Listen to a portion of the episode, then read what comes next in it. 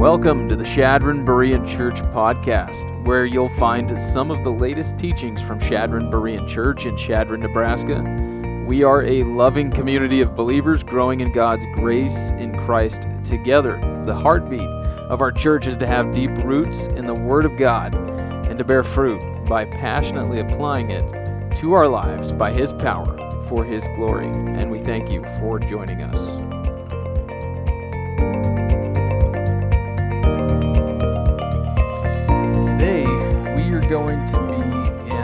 In uh, 1 Samuel 17. We are taking a break from our God designed marriage series to focus on our theme for this year. You guys remember the theme? Oh, huh? Yes. Trust more, fear less. Fear less, trust more, right? Let your faith be bigger than your fear. So that is uh, kind of the theme for the year 2022. Um, every now and then throughout the year, we're gonna we've been revisiting this theme. This is our third message on it, uh, and uh, today's message is one that uh, I think the Lord has been putting on my heart for several months now, and uh, I wish I had more time to work on it, to be honest with you, but uh, here we go, and I'm excited to share this message with you guys. To be honest, every single message I deliver up here, it's like I didn't have enough time, and I always wish I had more time to work on it. And then at the end, I always say, "Oh, I should. I said something. I wish I wouldn't have." And then I feel rejected, and then I have to come to John Labar's class, and he fixes me. So, so yeah. If you like today's message, great. It's, it's pretty unique, so don't expect it every week. And um, if you don't like it, don't tell me, because I'll feel rejected, and then John will have to fix me again. So, now, several years ago, I was part of a mission team where we each took one of those uh, strengths finder tests, you know, to, to help us understand our team better, who the individuals were on our team, what their strengths were, what their weaknesses were. And to be honest, I don't remember much of the results from this test that I took, which felt like it took an hour to complete it. But um, there was one thing that I do remember, and it was that it confirmed I was more of a historian than a visionary. I operate more by looking at the past than I do by looking towards the future, which was kind of weird because I was supposed to be a team leader, and they're like, You're not a visionary? And I was like, Well, Shouldn't a, a visionary be a good historian and in order to be a good visionary? Does that make sense? Right? So I think a, a visionary should be a good historian in order to make good decisions moving forward. Without history, we're going to struggle to understand the present and we're going to uh, make ill informed decisions. The past really is the key to the present. Um, we can see how the writers of the Old Testament, I think they understood that by the way that they talked about the works of God or the mighty acts of God, the mighty deeds of God, maybe your translation says. Well, these, these works of God are usually referencing uh, two things. Number one, God's uh, work of creating and sustaining the world, and uh, also God's work of redemption and deliverance, kind of like how God delivered Israel in the past. They would talk about the work of God redeeming them from slavery out of Egypt and through the Red Sea miracle, the works of God, his miracles, that sort of thing. They understood that God uh, had a faithful past track record. And because of that, because of God's track record, they could then trust him and praise him now. So they understood the past, and it was the key to the present, trusting him now because he has shown himself to be faithful in the past. And we sang about that in our first song. Uh, even though God's program might vary as it progresses, kind of like we move from the old covenant to the new covenant or the apostolic period into what we're living in today, uh, he's still the same God, isn't he? Uh, the program can change a little bit, but he's still the same God. He's the same God yesterday, today, and forever. That God who parted the Red Sea is still just as fully capable of parting a sea today, right? He's the same God. He's not changed. He hasn't lost his power. He's the same faithful, all powerful, living God who is very present with us. So uh, I think this is why my interest in archaeology has grown over the years in my study of the Bible, and one of my dreams has become to take part in an actual dig in Israel. I don't know what it is, but I just can't get enough of this stuff. Uh, because the past is the key to the present. Archaeology digs up the past in a good way. Sometimes you want to leave the past alone, right? Well, archaeology digs up the past in a good way, and it shows us, as we're going to see today, that we can trust the Word of God, and therefore the God of the Word who wrote it. One of my favorite parts of studying the Bible every week to, to feed the flock here is, is digging into the historical, cultural, uh, geographical, right? Especially in the book of Acts, that's been a real treat, just looking at the geography and where Paul went and this and that and then also the, the archaeological evidence that, that support or coincide with the passage that we're going to study that week. I mean, without those, the historical, cultural, archaeological stuff, it seems like the application is just going to fall flat. Those things are what illuminate the passages for us. And they, they, they help us interpret the passage more accurately, more profoundly, and then it puts some convictional punch into the application like whoa look at all the support for the scripture here. Look at uh, look at these things. It's like this is serious stuff. This is true. And if this is true well boy i better apply this to my life right isn't that the way it works if if i believe the Bible is God's word, I'm more likely to take it seriously, aren't I? And to, to change, let it change my life. If I don't trust the Bible, I might still treat it like a unique book, but not necessarily something to give my life for. Studying it, preaching it, teaching it, applying it, letting it shape my entire worldview, even when it comes to politics? Do we take it seriously enough to let it change us, transform us, and impact our worldview and everything about us? And uh, recently, I've come across some fun and interesting archaeological digs and discussions involving uh, David and Goliath. David and Goliath. What do you think of when you think of David and Goliath? A lot of people think of a tall tale right? Some Bible story, fictional story. But uh, we're going to look at this, this account. I would rather call it that than a story. Uh, because it matches our theme for this year of trusting God and fearing less. And who doesn't love this biblical account? Who doesn't love it? You guys love it. I know you do. And uh, I trust most of you got the message uh, the email or on Facebook to read through 1 Samuel 17 this week. Did you guys catch that? Because it's going to really help you uh, with today's message. It's such a long chapter, it's like 58 verses, so we don't have time to go through all of it. But if you read through it, it's really going to help you out. Um, but even if you didn't read through it, you're probably familiar enough with this thrilling story that uh, you'll be fine. So uh, it's, a, it's a thrilling story about a young, humble shepherd boy with a sling who defeats this arrogant, uh, war hardened giant named Goliath, who's equipped with the biggest and baddest weapons around. And while the, the Israelite army is just reeling with fear at Goliath, actually, David says their hearts are failing them.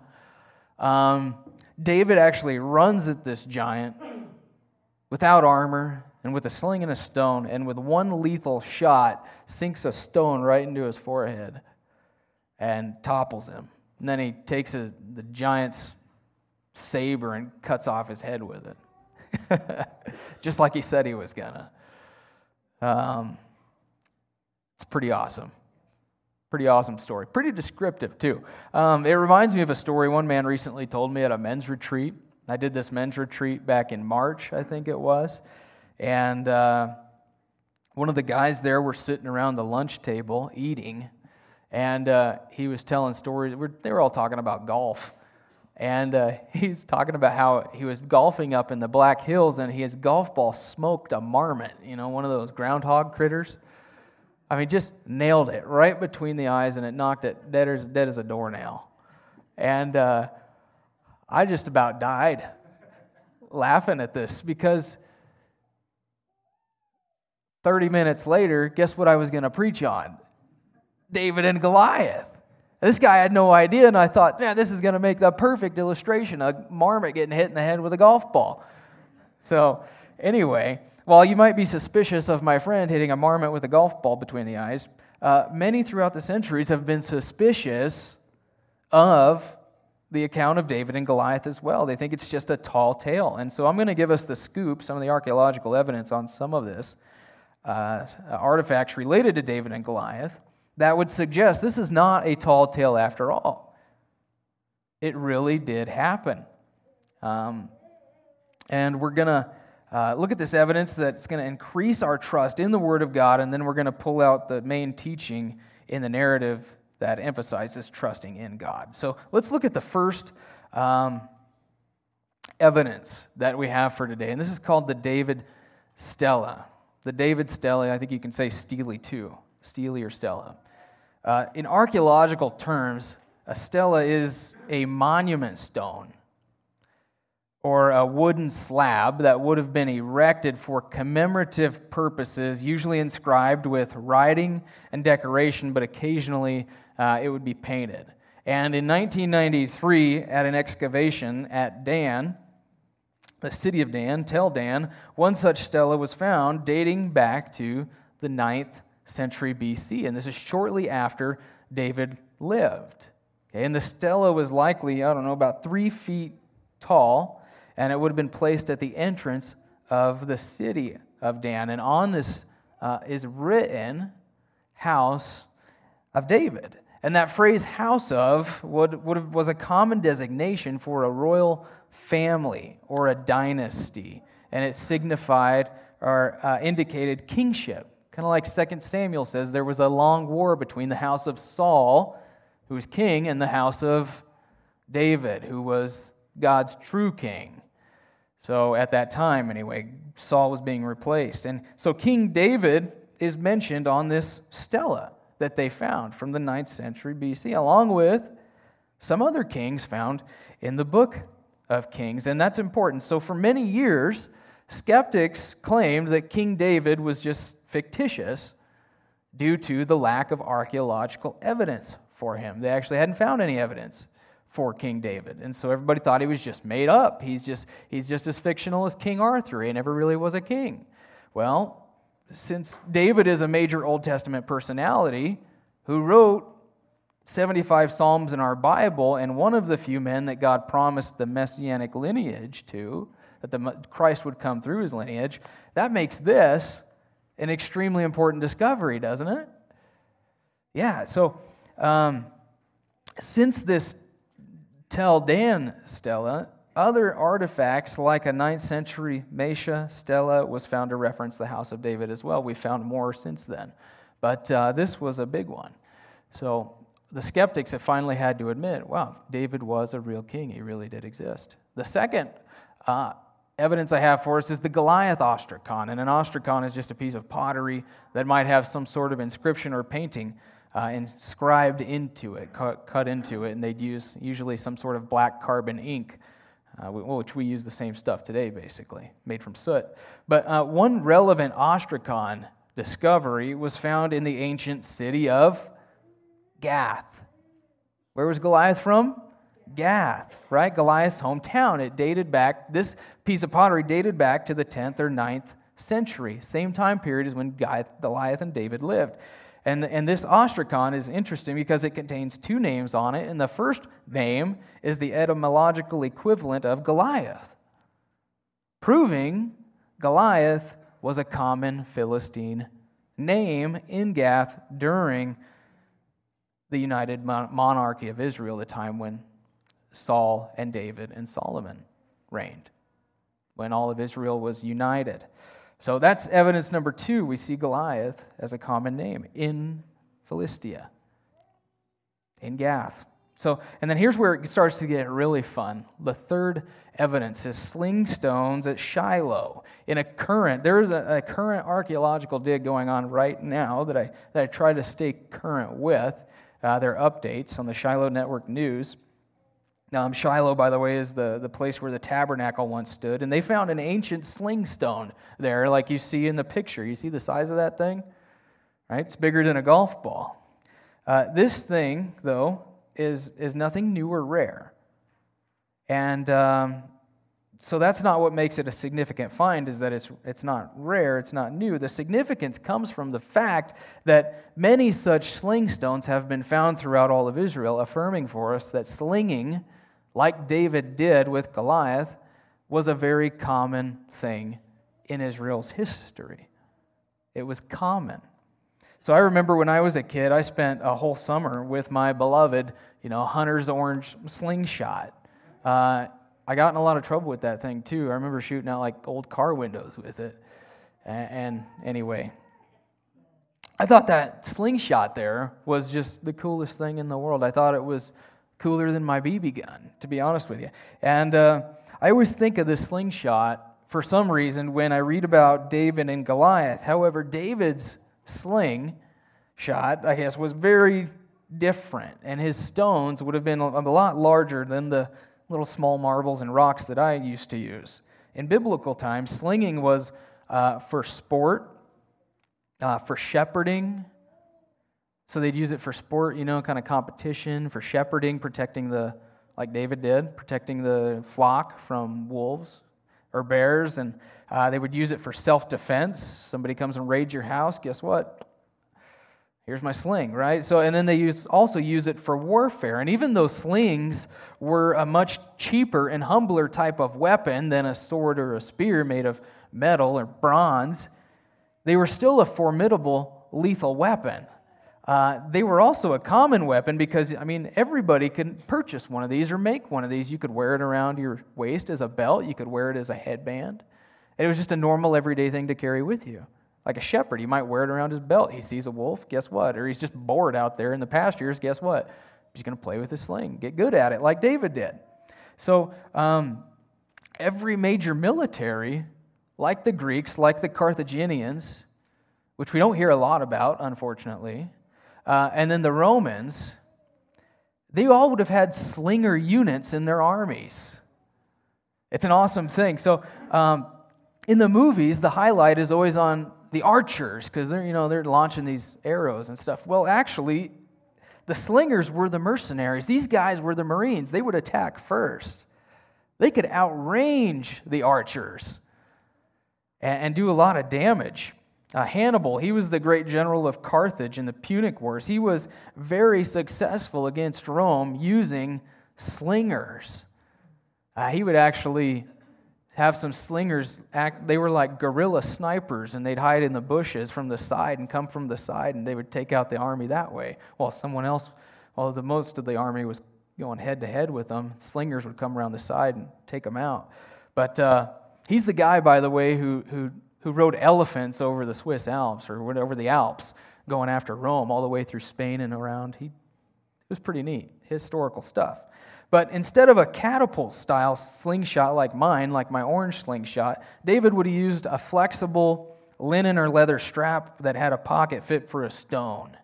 And um, in the pictures there, you can see a sling found in Egypt dating back to 800 BC. That's the top picture. And then King Tut, they actually found King Tut's sling in his tomb, and that's the, the bottom picture there. And then uh, in, the, in the other picture, you can see a demonstrator in 2012 using a sling in the West Bank of Israel. So, uh, as you can see, though, the slingers, they would take these things, they would swing the stones either above their heads or at their side, or they might do a figure eight type of thing, and then they would release. So they'd have a, a, a, ring on the end of one side of the sling that goes on their finger. Maybe this, it doesn't matter. They, they use different fingers, but, and then they would pinch the other end. There was a knot, and they just let go of that knot and fling the stone at the right time. So, anyway, a modest person could launch a, one of these stones over a hundred miles an hour. Can you imagine a ball like that coming at you 100 miles an hour? That could decapitate you. right? um, for ammo, 1 Samuel 17:40 says David used stones from the brook of Elah. He went down and got some smooth stones, five of them, uh, that had been smoothed by the waters. Comparatively, armies would actually do the same thing. They would stockpile river stones rather than uh, wasting a bunch of time and energy trying to make perfectly round balls. They would just go down to the river and grab a bunch of stones. Uh, so pretty common thing to get a stone out of the river brook, just like David did. Uh, in his day, it was common to use those, those big, uh, massive two to three inch stones that were made up of limestone or lead. Um, some were actually even bigger than a, a, baseball. They found one at a recent dig, uh, Khirbet el Makatir, which was bigger than a baseball. I can't imagine one of those flying at me. Uh, be kind of scary stuff. But as time went on, they moved on from the Greeks and Romans, actually, they moved on from these bigger uh, sling stones to these, these smaller, what they called pellets or bullets. They actually called them bullets. This is ancient ballistics. it's pretty neat. And they, they would manufacture these little things, these little conical or teardrop shaped things, in mass quantities. And sometimes they had holes drilled into them so that when they flew by your head, they would make a whistling sound. And uh, that would just intimidate, have a psychological effect on the enemy. Wouldn't it you?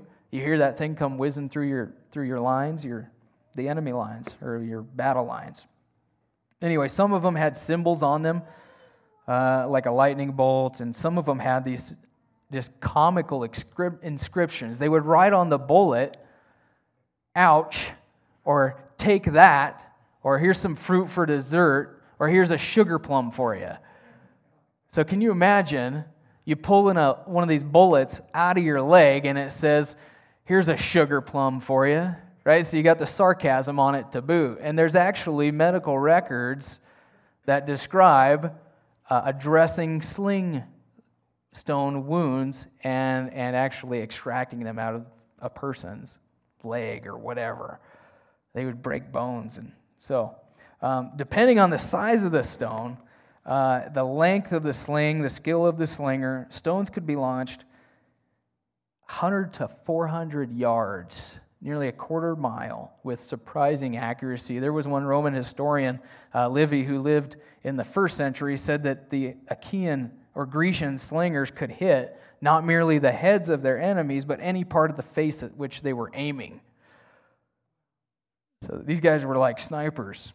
Uh, it reminds you of Judges 20, verse 16. It said, Among all these were 700 chosen men, David's men, or who, who were, uh, no, these are the Benjamites, sorry, who were left handed. 700 chosen men who were left handed. Every one could sling a stone at a hair and not miss. Hey, that's his way of saying these guys were deadly accurate. Um, so David's accuracy of a stone penetrating Goliath's forehead shouldn't be thought of as a stretch. There's a lot of historical evidence for that, these guys being this accurate. Evidence number four would be the giant weapons hoard at Kfar Monash. Um, the Bible talks, this is where it gets really fun, and I never dreamed I would be in front of people talking about giants someday. But uh, the Bible talks unapologetically about giants in the land of the Bible. The most famous, Goliath, is described as over nine feet tall, probably around nine and a half feet tall. And if that seems a bit unrealistic, this, the tallest man in indisputable recorded history was Robert Wadlow in that picture, who in 1940 measured one inch shy of nine feet. So he's eight foot 11. And so uh, you can go, there's a wax figure of this guy where he's sitting down in a chair and you stand next to him, and then he stands up. And then it's like, oh man. So he makes Shaquille O'Neal, Shaquille O'Neal actually stood next to this thing, and it makes him look tiny at seven foot one or whatever Shaq measures at. Um, it's pretty neat. So uh, even though Wadlow's abnormal height, okay, his was a non-hereditary form of gigantism, more like a disease. There are other people though who, through normal human variation, have or would have fit the description of a giant. The giants of the Bible, though, are spoken of as more hereditary giants, kind of like the, the Nephilim, the, the Anakim, the Amorites, Amorites, uh, uh, descendants of Noah's son Ham. So the, the stature of the sons of Anak were so impressive. Remember this that the 12 spies said, uh uh-uh. uh right? Well, not 12, not all 12 of them, right? Uh, not Joshua and Caleb. But uh, the 10 spies said, These guys make us feel like grasshoppers. They're so big. Uh, they, there was a hereditary form of giants. A lot of the, they were just bigger people. They were descendants of the giants, it says. And so they spent 40 years in the wilderness refusing to go up and fight these guys.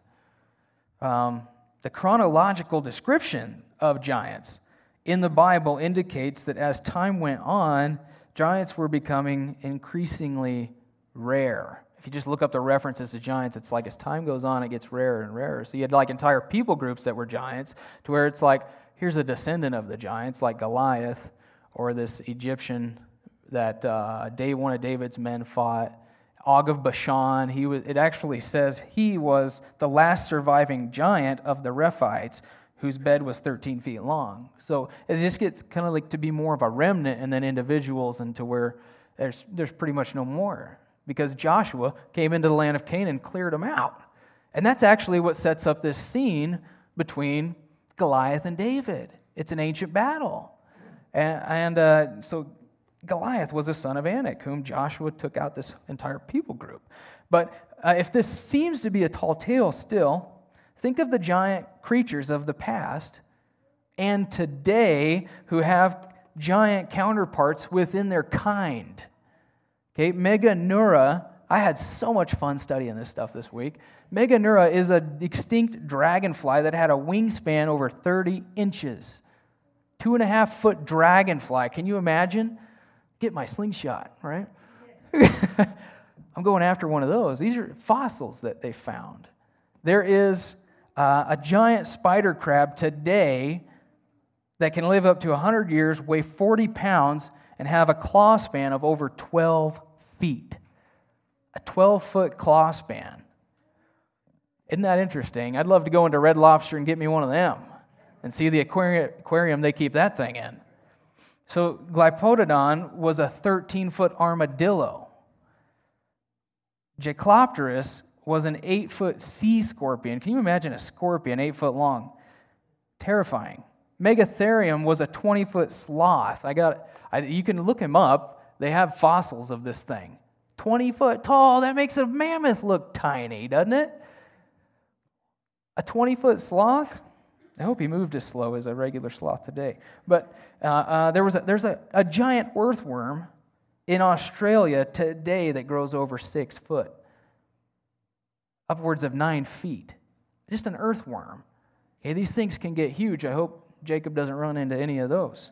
Um, they make movies about that, this kind of stuff, right? Uh, Archelon, this is my favorite. Go look up Archelon this afternoon uh, when you get out of here. Archelon is a 16 foot wide, 15 foot long, 5,000 pound turtle. And you see it in that picture, right? Look at the size of that thing. That shell is bigger than your Volkswagen Beetle. And guess where it was found? This is why it's my favorite. North of town, right? 45 miles south of Rapid in the Pierre Shale. And they found these massive sea turtles, North Dakota, South Dakota, Nebraska, Kansas, Wyoming. These things were huge. How come we don't hear about these things? So I think they have like a replica still up at the Black Hills uh, at that uh, museum up there in, in Hill City. But uh, just, just awesome, isn't this? Isn't this stuff great? That, that fossil right there is actually, it was on display at Yale for a while, and now it's in a, in a natural history museum in Austria. But uh, It seems to me, apparent to me, that before the flood and clearly before the fall into sin, that this world's climate was a lot more, is just more hospitable, more temperate, more temperate.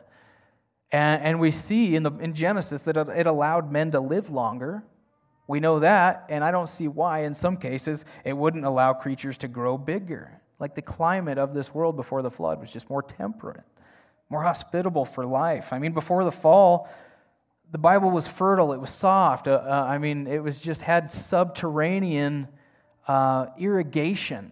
Genesis 2 talks about that. And then after the fall, God has to tell Adam, you're going to you're going to you're going to raise crops by the sweat of your brow. You're going to fight weeds. You're going to fight thorns. And so, I mean, it just takes so much more energy now just to provide a living. And that's not a result of capitalism. That's a result of sin, right? So you don't blame capitalism on it, you blame sin.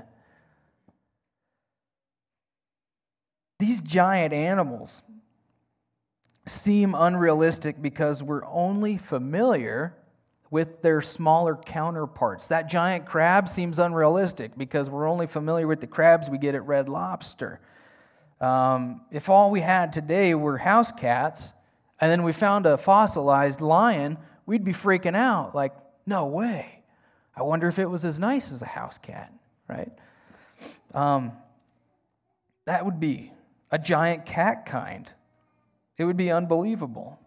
But uh, these examples, the reason I share these is because it puts the giants of the Bible, these nine foot tall people, or whatever it is, in, in perspective, doesn't it?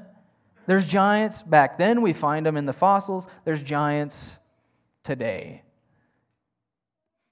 The Bible's not alone in its account of giants either. Tim Chaffey, with Answers in Genesis, says nearly every place around the world has legends of giants dwelling in the land. These records are not limited to European mythologies or to, or to the ancient past. African and Asian peoples also have legends of giants, as do Native Americans. So, lots of giant stories out there, just like flood stories, just like the Babel stories. They're all a little different because they get passed along and changed, but they're all still there.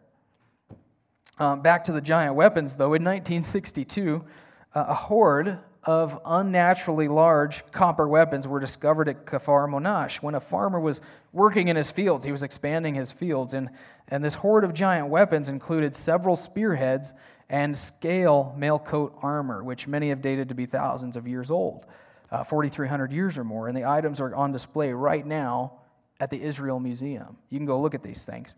The smallest spearhead is only 13 inches long, and I cut these things out of cardboard just to give you a perspective of, of what they're like. This is the small spearhead. This is an average spearhead that they find. Average spearhead, this is the 13 inch one. This thing in the article, in the journal article they wrote, they said this spearhead is huge this one right here. But the largest spearhead they found in there, which beat the previous record of a spearhead found at Megiddo, uh, was 26 inches. And it weighs five pounds. That's a massive spear. 2 Samuel 21 16, speaking of one giant, says Ishbi Benob was a descendant of the giants. His bronze spearhead weighed more than seven pounds. This one weighed five. This guy, uh, Ishbi's, weighed seven pounds, and he was armed with a new sword. He cornered David and was about to kill him. So it was very similar in size and weight. And then 1 Samuel 17, 7 says Goliath's spear was tipped with an iron spearhead weighing 15 pounds, so it was even bigger or thicker or heavier. I don't know. But can you imagine the beam coming off of that thing? He says it's like a weaver's beam, was just this huge pole. I mean, it's just massive. So, um, archaeologist Joel Kramer, he's an adjunct archaeology professor at Shepherd's Theological Seminary, uh, which I have some interest in, and uh, I plan to take some classes there. Uh, I took one in the past. I applied again just to take some classes online. But uh, Joel He's also the founder of Expedition Bible, by the way. You should follow that on YouTube. But he quotes the original journal article on the Monash hoard, and he says Spears were used in war and fighting.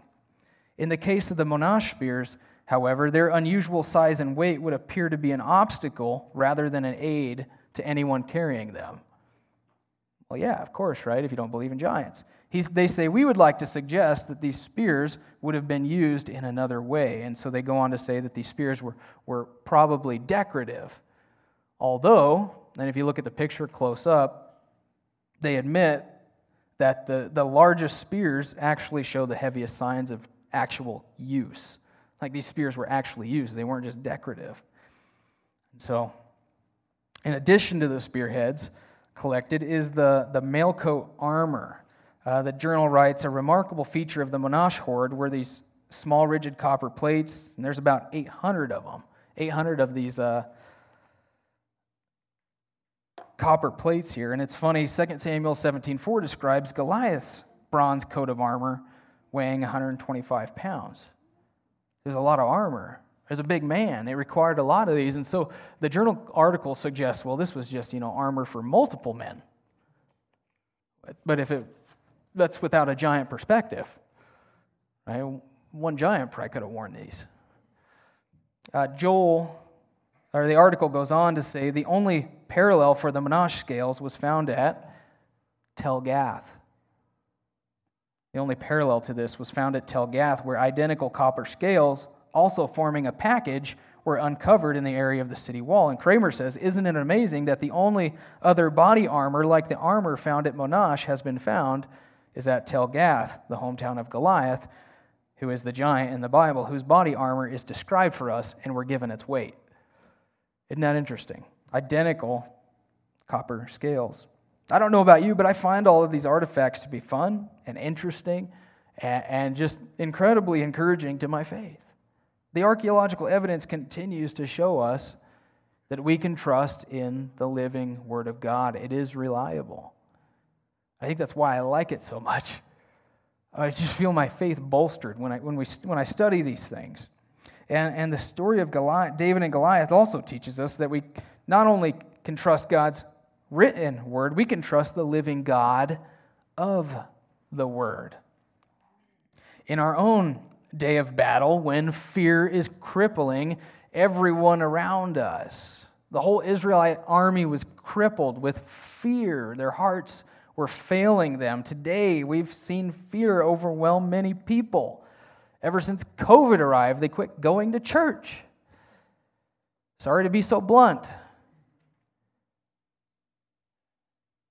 fear of COVID, fear of everything that came with it, the Marxism, the, the, the, the, I don't know, right now I fear filling up my truck, to be honest with you, but God will provide.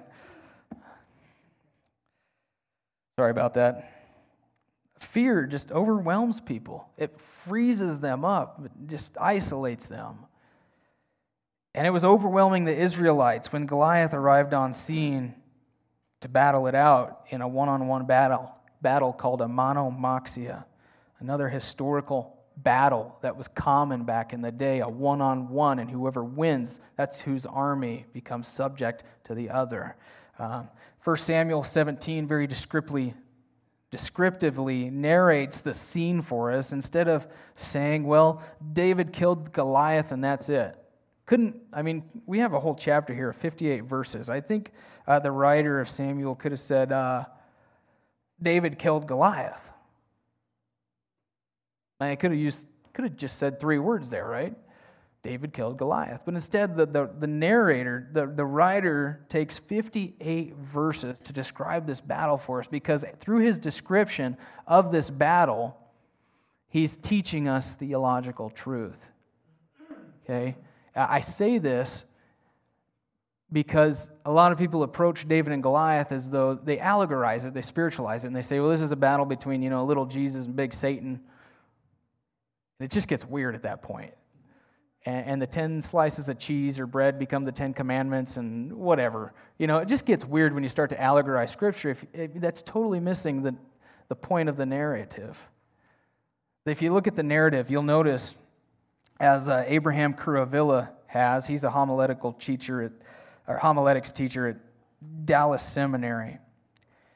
he pointed out 1 Samuel 17 describes three characters Goliath, Saul, and David, depending on three different elements stature, resources, and experience.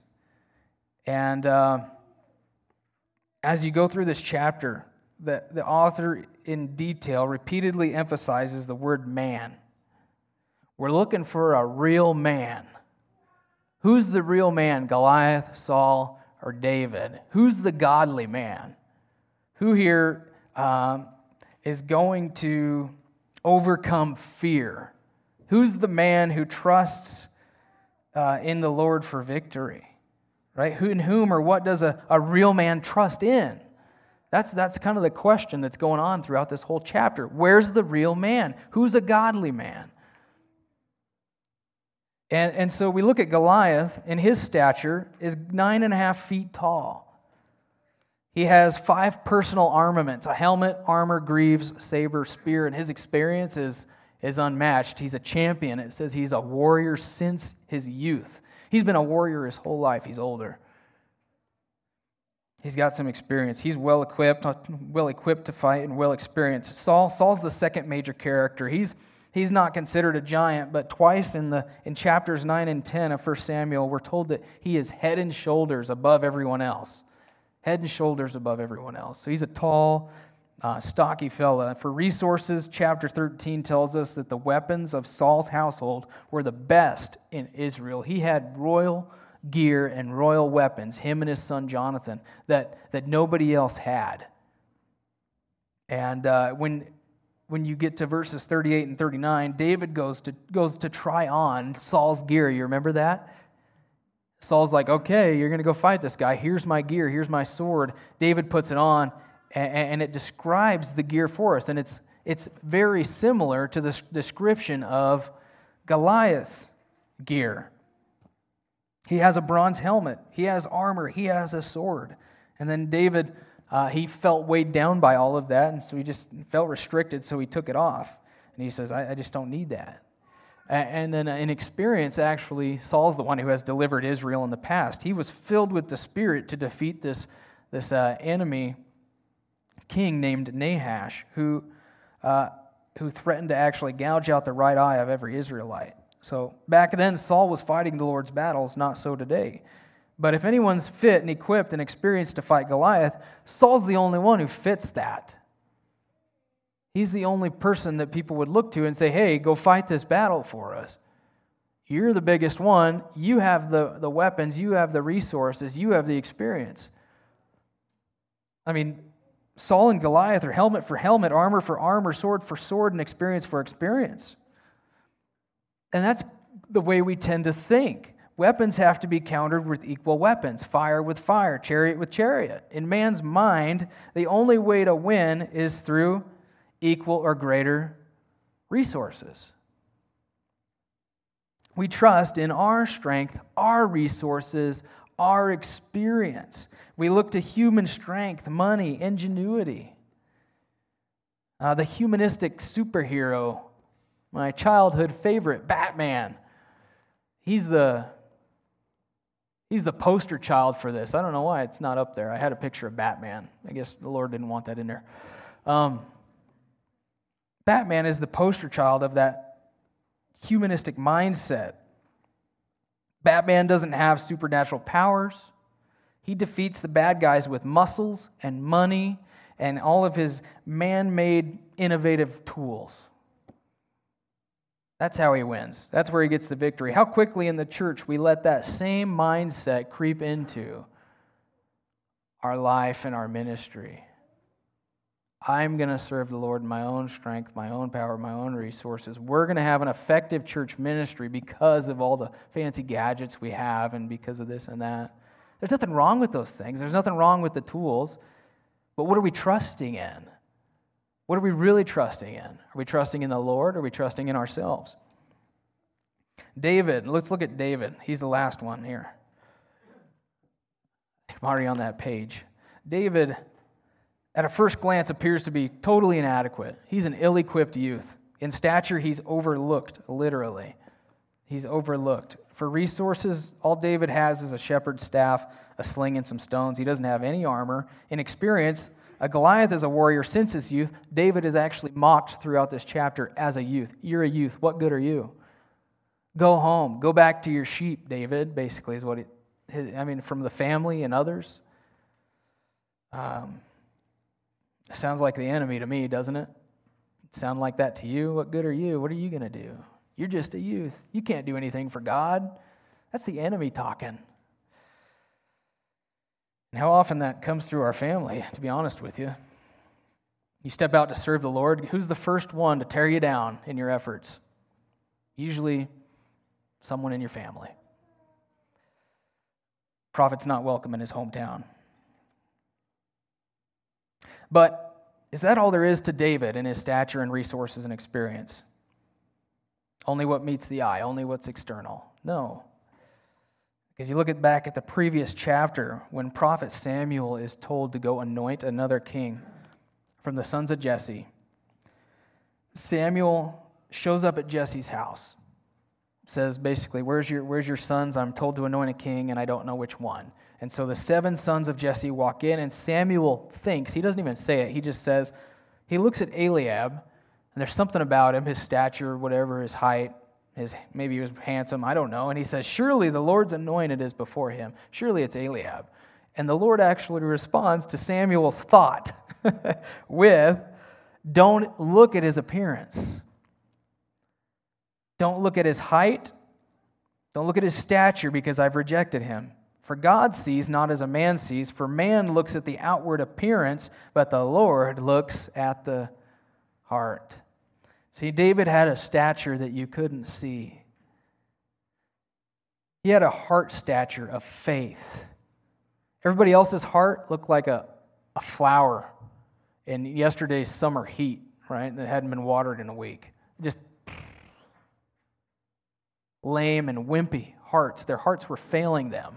David had a heart of faith. His heart was tall and it was strong in faith. He had a heart of iron in a good way. His resource was the unlimited God who, in past experience, had shown himself to be a living God in David's life. Not just the God of his fathers, not just the God who worked in the past, but the God of the now the God of the now, the Psalm 46 God, who is a fortress and a shield and a strength now, the God who, who not just worked in the past, the God who works now, who is a very present help in time of need. Do you guys have that kind of living God who helps you now? But we've got to trust in him. Verse 45 says David said to the Philistine, You come to me with a sword and spear and saber, but I come to you in the name of the Lord of armies, the God of the armies of Israel, whom you have defied. This day the Lord will deliver you up into my hands, and I will strike you down and remove your head from you. And I will give the dead bodies of the army of the Philistines this day to the birds of the sky and the wild beasts of the earth, that all may know that there is a God in Israel, and that all this assembly may know that the Lord does not deliver by sword or spear. For the battle is the Lord's, and he will give you into our hands. And so David prevailed over the giant with a sling and a stone. Some trust in horses, some trust in chariots, but what do we trust in? The name of the Lord our God, the living God. Nothing pleases God more than trust. You guys know that, right? What does God require for salvation? Trust in what Jesus has done for us. How do we live this Christian life? How do we do ministry? Same thing. Trust in Jesus Christ by grace through trusting in Him and His power at work through us trust to trust, faith to faith. Apart from him, we, we can do nothing. Zechariah 4 6 says, It's not by man's might, it's not by man's power, but by my spirit, says the Lord of hosts. And they were just building the temple again when God said that. You're not going to build this temple without the power of my grace. That's what God was saying.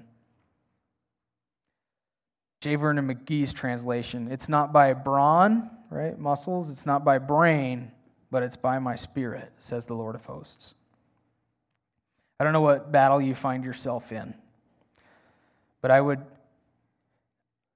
I would examine I would examine your heart, and I'll examine my heart. What am I trusting in to give me victory in this battle, to carry me through this battle? Because we've all got battles today. And, and my, our challenge is to trust the living God in our present battles and to, to battle in such a way that all the rest would know that there's a living God who makes a difference in that battle.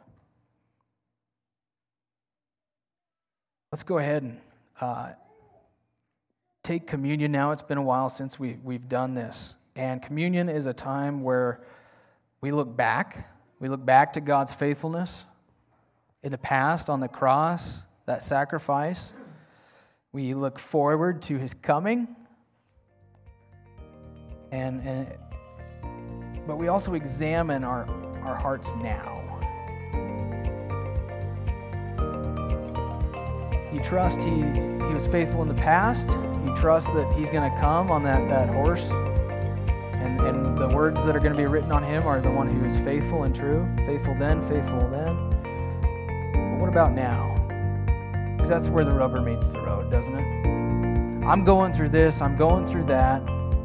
Am I still trusting that the Lord is good? Am I still trusting that the Lord is faithful?